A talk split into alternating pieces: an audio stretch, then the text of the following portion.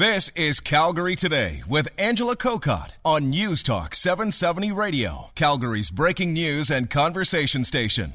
Good Wednesday afternoon. What a beautiful day. Uh, sun is shining. We've got four degrees. Thanks for hanging out with me today. And I know we are getting ever so close to the big day. Hopefully, you are getting things lined up under control. I suddenly realized I got that 20 pound turkey in my freezer and there's no way I'm doing the, oh, just thawed in the fridge. Yeah, first of all, it takes up a lot of room. And secondly, I should have started the thawing process, I think, two weeks ago. So I think I will once again be doing the cold water method. You can always text me if you've got suggestions on how I can do it even faster than that.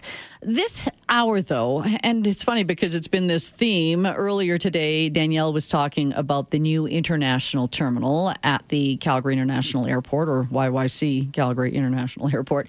And I think even Rob probably spent one segment talking about uh, security at the airport. I want to talk about maybe the bigger picture of airline travel. And this is a, good time of year to talk about it because you either are flying out at this time to go see family or you're waiting to, for family to come in. And I, I think you're like a lot of people, a lot of Canadians saying, first of all, why is it so expensive? I think you pretty much know the answer to that, but we'll we'll deal with that as well. But also, whenever you hear of smaller airlines trying to get their foot in the door, so to speak, or their plane at the gate, what is stopping them? Because really, the more airlines you have, the more competition you have. If you have more competition, of course, the price is going to go down. But every time we hear of a new airline trying to get hit the airway, or the skies. Uh, before you know it, a year goes by and and they fail. So I want to talk about uh, really the the business of airlines, especially in this country. Dr. Barry Prentice, professor of supply chain management at the IH Asper School of Business, University of Manitoba, joins us today. Hello, Dr. Prentice. Good afternoon, Angela. You going anywhere for Christmas? Only as far as the mall. and that is even more stressful than the airport these days, I think. But but you know what, Barry? This is the time, and I think it was either yesterday or today. They always say this is the busiest day of travel at Canadian airports because a lot of people want to get home, and a lot of people have paid a lot of money to be able to see their loved ones. Can you give me a bit of the background on how airlines, it seems, uh, end up having a bit of a monopoly at airports when you are trying to maybe see cheaper flights out of, let's say, Calgary International Airport? Yeah, well, uh, two things there. I mean, one about the, the busyness of the season. Uh, the airlines actually don't like December very much.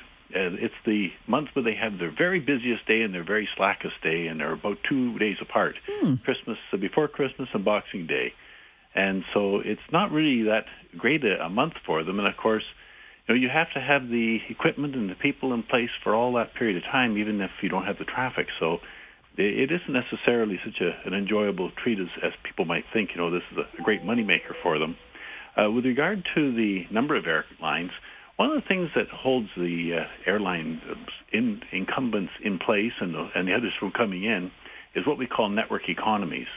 Uh, the more places you can fly with an airline, well, the more valuable it is for the passenger because you can get there probably more frequently, and you can get there often at maybe at a, a, a lower cost as well, depending. Mm-hmm. So it's hard for new airlines to break in. We have uh, two or three. Uh, one that already has New Leaf, another one Jet Airlines that wants to come in, and then there's a third one called Enerjet, which is a, a at this time a charter operator, and they're talking about a, a scheduled uh, entry as well, all as these ultra low cost carriers. Are you saying, though, Barry, they almost have to come on board with a huge fleet? they already have to have a system of going to some of the major centers in order to make it viable? Well, what they what we've seen is that instead they, they come in with a few planes, maybe six, and they tend to go to the more marginal airports. So in the case of New Leaf, uh, they're flying to Hamilton, to Moncton, to Abbotsford, as well as uh, Winnipeg. Calgary, Edmonton have some service but they don't go to Toronto, Montreal, or Vancouver. So they don't try to go head-on competition with the big guys. They go where the markets are less served. And is it also okay? You have to tell me about the fees. What would an airline have to pay in order to say we want to land our planes at YYC International? Well, of course, there's what the airlines or the airplanes uh, or airlines have to pay, but also what we, the customer, pay, because ultimately we pay for everything. Yeah, yeah, you're so right. The, okay. So the airlines have to pay landing fees, and of Mm-hmm. course they have to rent space in the terminal for their counters and so on. But as passengers, we also pay an AIF, uh, an airport improvement fee to the airports to maintain them. Of course, we pay GST and PST, and we also pay uh, indirectly uh, through our fees at the airport, the airport rent to the federal government. So, uh, and NAV Canada. So there's lots and lots of fees in there. I was trying to keep track, Barry. I've run out of ink. You had so many things there. Uh, okay, so so And there's more if you go across the border, by the way. if you go across the border, all right. Oh, and I forgot the there's the security fee too. That's another one. Oh yeah, we definitely don't want to forget about that security fee. Okay, so let's look at. Funny when you were saying New Leaf, Jet Airlines, Enerjet. Whatever happened to Porter Airlines? Well, they're still there. They and, are, and they're okay. still active in, but they're only in eastern Canada. I think they come as far as Thunder Bay, Okay. and then they go out to the east, uh, eastern provinces. Well, so uh, even when we look at uh, YYC International Airport, I, I think of Air Canada and WestJet. WestJet is that success story. It was the airline that started with just a few planes. So, how do you think, and especially all these other airlines, they're probably looking at WestJet saying, okay, how can we be like WestJet? So, what did WestJet do to be able to survive this long? And actually, now we see it flying to Europe and London and Hawaii and Mexico. So, can you give me a, a bit of background on WestJet's story? Well, I think there are two things. One, they came in with an interesting and good strategy, which they copied from Southwest Airlines, which was very successful in the U.S. And second is they came in at the right time when Air Canada was uh, battling it out with Canadian Airlines International. Oh, yeah. And so Air Canada was happy to let WestJet uh, take some of Canadian Airlines International's uh, business here in Western Canada and weaken them further. And then finally, of course, they merged. So by that time, WestJet had come in and, and was successful. But WestJet's strategy, like Southwest Airlines, is you stick with one airplane, which was the Boeing 737. So you have only one set of parts and one set of training for your pilots, and and you minimize your costs by standardizing that aircraft. And of course, they fly on- only to the major places to begin with. They, of course, have gone more places as time goes on, and, and now there are actually have three types of aircraft that they're flying. So they're moving away from that model as time goes on because they have to uh, if they want to go further distances or, or shorter, smaller markets. So then, does that open up the market to the the new Leafs or the Jet Airlines? Well, it seems to have, and and you know the these new ultra low cost airlines are ultra low service too. I mean, they, you in Winnipeg you're boarding outside and you're you're paying for a, carry on, and there's many charges that uh, we kind of assume are there, which uh, we're paying for directly. So it's a kind of an a la carte system. But the other airlines, Air Canada and WestJet, are now charging for bags too. So you know they they've also uh, uh, made it easier. Well, and and that's the other thing because uh, let's see, the ultra low cost. Do they also charge for carry on, or are they? Is it Yes, still they free? do. They charge for carry on. Okay. as well as check bags. So they, they charge for both. Uh-huh. You know, one of these days they'll charge for the loo, so uh, we better be careful. I know. I'm worried about those days. But even when I complain about air travel, I always have to step back and remind myself this is a huge country. It's pretty impressive that I can go from Calgary to Toronto in four, four and a half hours and pay anywhere from eight hundred to a thousand dollars. I know a lot of people think that's that is a lot of money, but we have to remember that we have a huge country and not a huge population. No, it is. In in fact, in many ways, I think people should enjoy flying now because when carbon taxes do come in, we're going to be paying more. uh, jet air engines use a lot of fuel and burn a lot of carbon, so you know that's another cost that'll be added in the future, I'm sure. And hopefully, you'll have a holly jolly Christmas when you make it to your destination on the plane. Dr. Barry Prentice, professor of supply chain management, the IH Asper School of Business, University of Manitoba. And we are talking about the cost of travel. And Barry, before the break, I, I wanted to know if you see some of these new airlines that are on, well, not the horizon, they're here right now when you mentioned New Leaf and Enerjet and Jet Airlines. Do you think that they can get a bigger foothold in some of these markets across this country? Yes, uh, yes, I think they can. Uh, uh, certainly, New Leaf is still going, so you know that's. Uh, I guess they got eight months under their belt now. Yeah. Uh, so they this is a tough time of year. Of course, you have to make it through the winter to to get to the better market in the summer. But uh, I don't see that there's a, a reason why they can't. But of course, history tells us that uh, the the odds of success are really low because we've got so many airlines that have started up and, and failed and gone away. Now you have to, because I'm getting a few texts from people saying, okay, why is it so much cheaper to fly from Calgary to Florida or Calgary to London than it is to fly from Calgary to Toronto? Well, that's a, good question. Uh, oftentimes these things are a function of competition. If you have a, a more competitive market, then the airlines have to meet that competition. Uh, but there's also a case, I suppose, of uh, like charter flights which would be going from Calgary to Florida as well. It'd have to match. Uh, but other than that, uh, it's hard to say. Well, and, and here's a text that says, you know, we may have a big country, but when it's cheaper to fly to Portugal, London, or Turkey than it is to Toronto, that argument falls apart. Always love seeing the $99 flights to London and then finding out there's $700 in taxes, which never makes sense to me when another option is $700 for the flight and shows only 300 for taxes. Can your guest explain the this? And that that is that sort of almost false advertising, although I thought the government was trying to get away with that. That uh, aren't you also, when you have an advertised price for an airline uh, flight? It's supposed to be all in. It is. Okay. And, and certainly WestJet and Air Canada do have that, but you know the uh, I've certainly observed the the case where uh, Aeroplan points and so on, where the the actual charges are almost uh, as much as what you might have saved. Yeah. So it's not really a very cheap flight when it's uh, when you have all those extra charges. And the extra charges is what you listed off at the beginning. Is that what what airlines then just pass on to customers? Plus, the one that irritates me the most is the fuel surcharge uh, on international flights, which uh, I've never been able to figure that one out in, for the last three or four years. Well, wait, the fuel surcharge wasn't that? Oh, yeah, uh, but wasn't that uh, the difference of the, especially when fuel was going up? Was that what it was? Or you're saying, wait, they need fuel. Why do we get the the tax on something that they need to operate their business?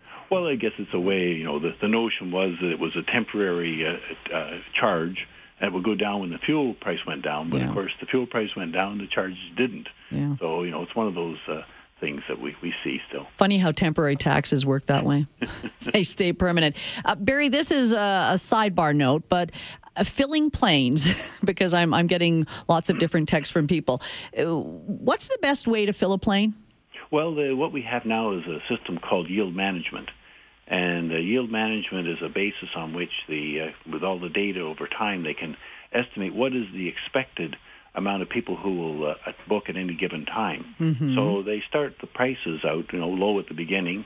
And if the prices, if the airplane's not filling up fast enough, they'll drop prices. If it fills up too fast, they'll raise prices with the goal of having that last seat sold before the last day.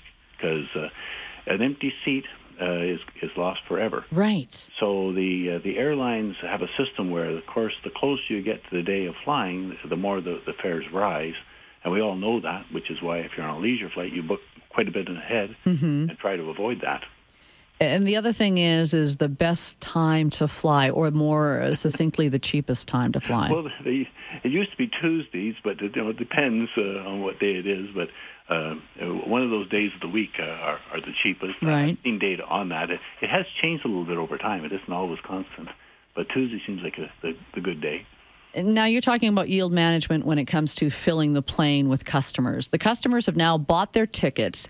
I want to know the best way to load those passengers onto the plane Oh, because see. I've gone through. No, I- those are both good answers, but I've gone through the days of starting at the back. Now we seem to be in zones.